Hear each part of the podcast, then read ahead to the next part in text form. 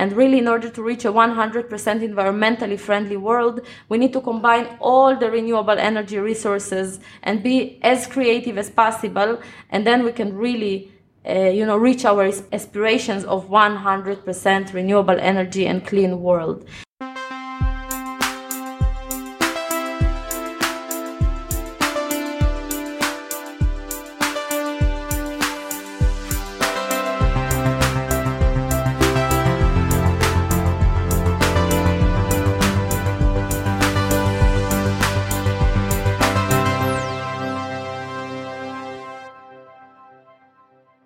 Uh, welcome back to Heja Framtiden, the Swedish podcast on the future. I'm uh, sitting here recording uh, over link with uh, Inna Braverman, co-founder of a company called Eco Wave Power. Welcome to the show. Thank you for having me. You work with a really interesting idea uh, within the sector of renewable energy. Can you tell us a bit about your background and how you uh, got to found this uh, this company in 2011? Wow, so that's actually a very long story, but I'll try to make it shorter since we only have uh, like uh, an hour. Uh, but uh, basically, I live in Israel, uh, but I was born in Ukraine in 1986. And two weeks after I was born, the Chernobyl nuclear reactor exploded, which caused the largest in history nuclear disaster in terms of costs and casualties. And uh, I was one of the babies that got hurt from the negative effects of the explosion. Because of the air pollution, I had a respiratory arrest and a clinical death. And uh, luckily, my mother, who is a nurse, approached my crib on time and uh, gave me a mouth to mouth resuscitation, which saved my life. I got a second chance in life, and I really, really wanted to do something good with it. Uh, obviously, I don't remember the whole story. I was a baby when it happened, but uh, growing up with this kind of uh, background story and hearing your mother and father and my sister always telling me like wow you got a second chance in life. Like you really want to, to do something special something good for the world. So as i was growing up of course you know i didn't hear about renewable energy or startups or anything like that. Uh, when we left ukraine i was four years old and we settled in a small uh, beach city in israel. Uh, that this kind of uh, you know words were not known there so I decided as I grew up more, I decided to go study uh, political science and English uh, language and literature in Haifa University because I thought that, uh, you know, as a politician, maybe that could be the great change that I can lead in the world. Uh, you know, the naive outlook in your 20s. And uh, when I finished the university, unfortunately, there was no lineup of politicians. Uh, Benjamin Netanyahu was not knocking on my door uh, asking me to come and work with him, and uh, I needed to find a job. And I went to work as a Hebrew English translator for a renewable energy company. And that's how I discovered kind of the whole magical world of uh, renewable energies, uh, wind and solar and wave. And whereas at that time already uh, wind energy and solar energy were kind of packed with competition, the products were fully developed and there was not too much to improve. Uh, the wave energy industry was something that everybody, the research community, the investment community, regular people, everybody wanted to make it happen, but with no success, no matter how much money was invested in it or how much resources and knowledge, nobody was able to do it. So again, being uh, the innocent and naive 20 year old uh, girl from Akko, uh, I said to myself, like, okay, they cannot do it, maybe I can do it. And I started really researching where other wave energy companies have failed in the past and what we can do different in order to simplify the process. I'm myself not an engineer, but I come from a very engineering family. My grandfather was the uh, chief engineer of the town in Ukraine where I grew up, and my father is a mechanical engineer in his profession. So I guess I had the, kind of the background in uh, in my blood, and. Um, I thought of an idea, but again, I didn't have anything to do with my ideas because I had no money, no technical background, no connections. I was from a small town, as I said. And then uh, one day when I went to a social event, uh, a guy sat next to me, David Leb, uh, who turned up to, turned out to be a serial entrepreneur and who is my business partner in Eco Wave Power, and uh, told me, "What's your passion?" And I said wave power, and he's as a serial entrepreneur. One of his investment is basically a surf camp, a surf hotel in Panama. So he was also in a completely different uh, part of the world, sitting there and watching the power of the waves and thinking there must be something better you can do with it other than you know marine sports. So when I told him wave power, it kind of was like you know a match made in heaven. Like what are the chances that two people that don't know each other are passionate about the same thing? And he basically became uh, that was the beginning of Eco Wave Power, and he the first investor in EcoWave Power.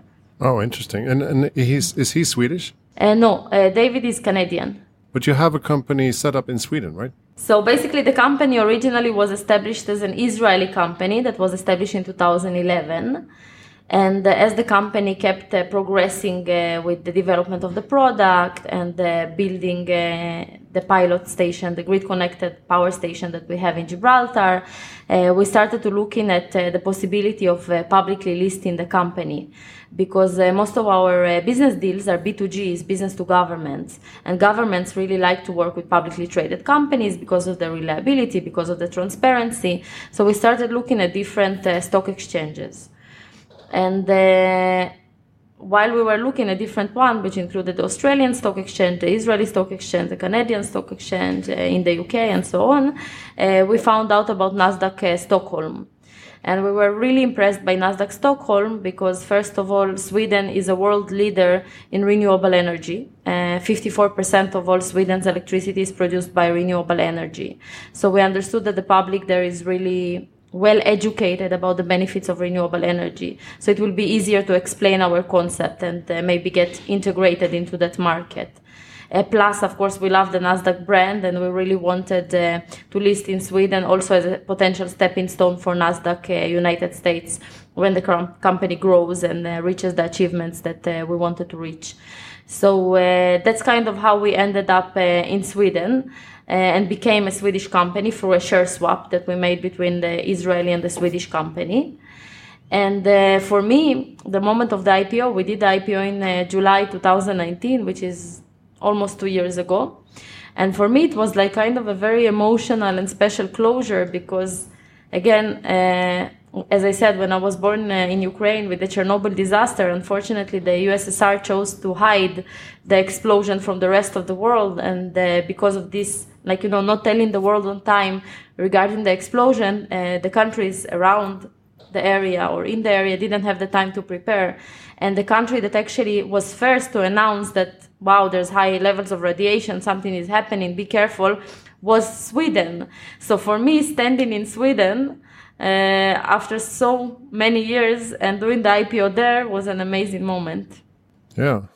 Wow, interesting. So tell us a bit about the technology because as you mentioned, we, we talk a lot about um, wind power, we talk a lot about solar power. In Sweden, we have uh, a lot of um, hydropower.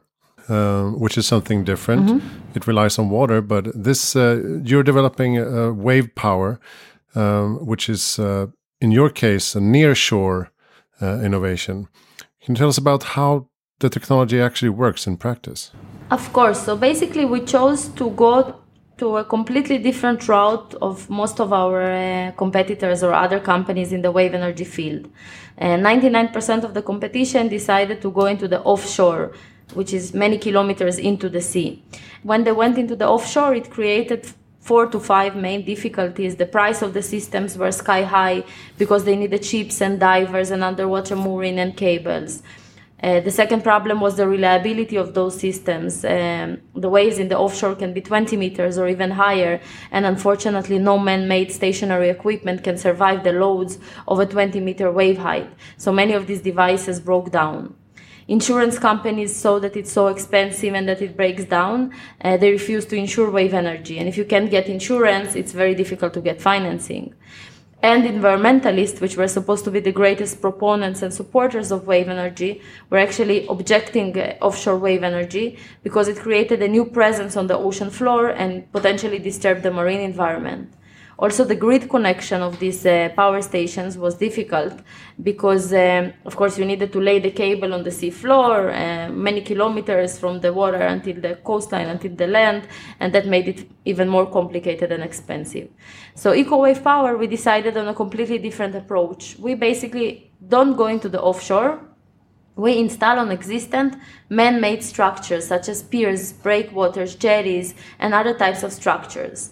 Uh, our floaters are going up and down with the movement of the waves. They're pushing a hydro cylinder, which transmits biodegradable fluid into land located accumulators. A pressure is being built in the accumulators. The higher the waves, the higher the pressure, which is used to turn the hydro motor, turning a generator, and sending the electricity to the grid through an inverter. The whole system is controlled with a smart automation system uh, that also makes sure of the safety of the floaters. So basically, if the waves are too high for the system to handle, the floaters automatically rise above the water level, and they stay up in the they stay up in this upward position until the storm passes. And when the storm passes, they commence operation. Very similar to wind turbines, when actually the wind is too strong and can damage the turbine, the wind turbine locks in order to prevent damage uh, to the system. And how does the rollout work? Uh, you work with something called PPA, Power Purchase Agreement, mm -hmm. uh, and you rolled out your solution in Gibraltar, for example, in 2014, right? Mm -hmm. 2016, um, yeah. 2016, sorry. Um, so how does it work in practice with, with PPA? So basically, uh, our preferred method of uh, collaboration is through BOO or BOT, which means build, own, and operate the power station. And uh, how we do it, let's say if we're looking at the Gibraltar case, so basically we usually sign with a port or a municipality or a coastal city uh, regarding the use of the structure for harnessing the clean electricity. So that's one part of it. As soon as you have the land, as soon as you have the location for the project, we go ahead and continue with the licensing, getting the approval for the grid connection, and so on. Uh, usually, the PPA uh, or the grid connection approval is given by the local electrical company or by the local energy ministry, depends on the legislation on, on each and every country. And when we have the land and we have the licenses and approvals, including the approval to connect to the grid, and maybe even a feed-in tariff, a price for which we can sell each kilowatt to the grid. Then we go ahead and build the power station and sell the electricity to the grid in commercial scale installations. So basically, it's kind of we we have like a, a, triangle of a project where we need the land, we need the licensing and, and grid connection approvals, and we need, of course, the financing in order to actually go ahead and construct the power station. Once the power station is working, usually the period of a PPA is between 15 to 25 years. So then basically we sell the electricity to the grid and we make our revenues from that electricity sale. So our preference is not to sell the technology or the equipment, but rather selling the electricity similar to solar and the wind companies. Okay, so you just need to know that there is uh, a financing in place so you don't have to take the entire risk with the equipment. Uh, not exactly. So basically, wave energy right now is at the point that uh, wind energy or solar energy were 20 or 30 years ago. So basically, right now, that financing, which is the, tr- the traditional method of financing renewable energy projects, is not available for wave energy. It will be in the future as the field commercializes. So right now, most of the funding is either through grants or through equity funding. Uh, so this is how we're building our first installations. Uh, so the Gibraltar one, for example, we co-founded funded ourselves together with a grant from the European Regional Development Fund. Now we're building our second grid connected installation here in Jaffa Port, the EWP EDF1 project, and 50% of the project is financed by a grant from the Israeli Energy Ministry and 50% by EDF Renewables IL, which is a subsidiary of the National French Electrical Company. So right now we have to be quite creative with our funding because it's a new product. So there's, as I said, there's not that financing available at this time. In the future, the more we build, the more we prove the technology, we will be able to access uh, even 70 or 80% of that financing, same like we see from solar and wind uh, technologies and then we will be able to build much more power station and in parallel and build them faster and not one by one and try to achieve the financing and then build another one but actually make a fast commercial rollout. Okay. So what does your scale up process look like? We started with an idea, of course, uh, as you know, we continue to wave pool testing in the Hydromechanical Institute in Kiev, where we were testing basically different floater shapes and see how uh, each shape is influencing the energy that is actually harvested.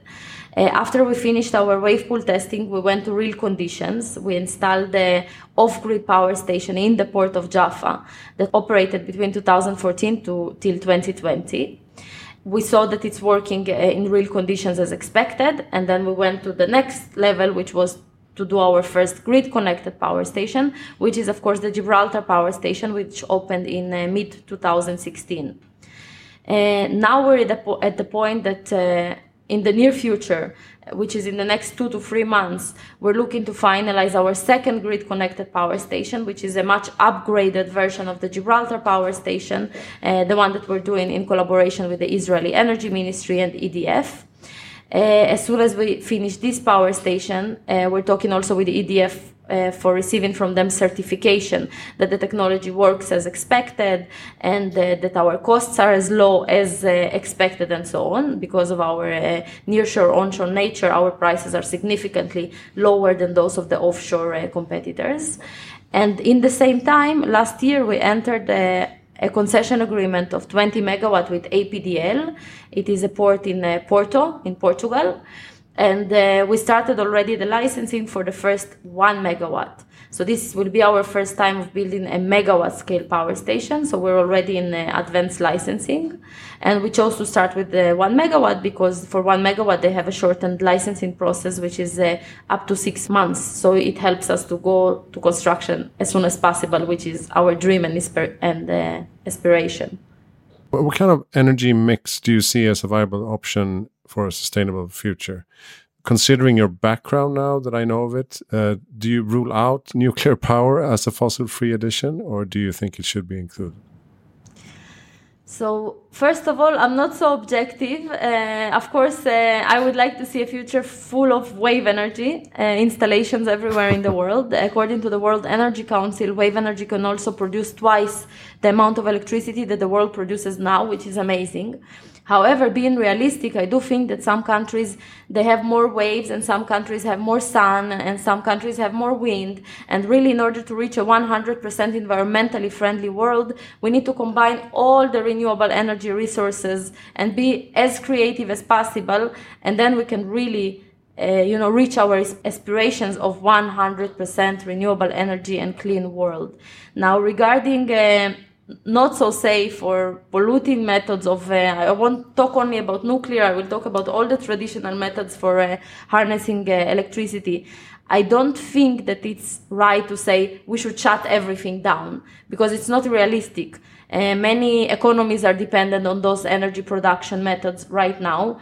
Many people have their jobs uh, depended on these uh, sectors. So it's not correct to just turn everything off and say, okay, from tomorrow we're turning 100% renewables because we still don't have the capacity of renewables to replace everything. But we definitely need to gradually work towards the point that we will be 100% uh, environmentally friendly worldwide. And uh, what other areas of climate action do you see as most interesting in years to come? Listen, there's definitely a lot of amazing ideas that I heard in the past and that I'm hearing about now.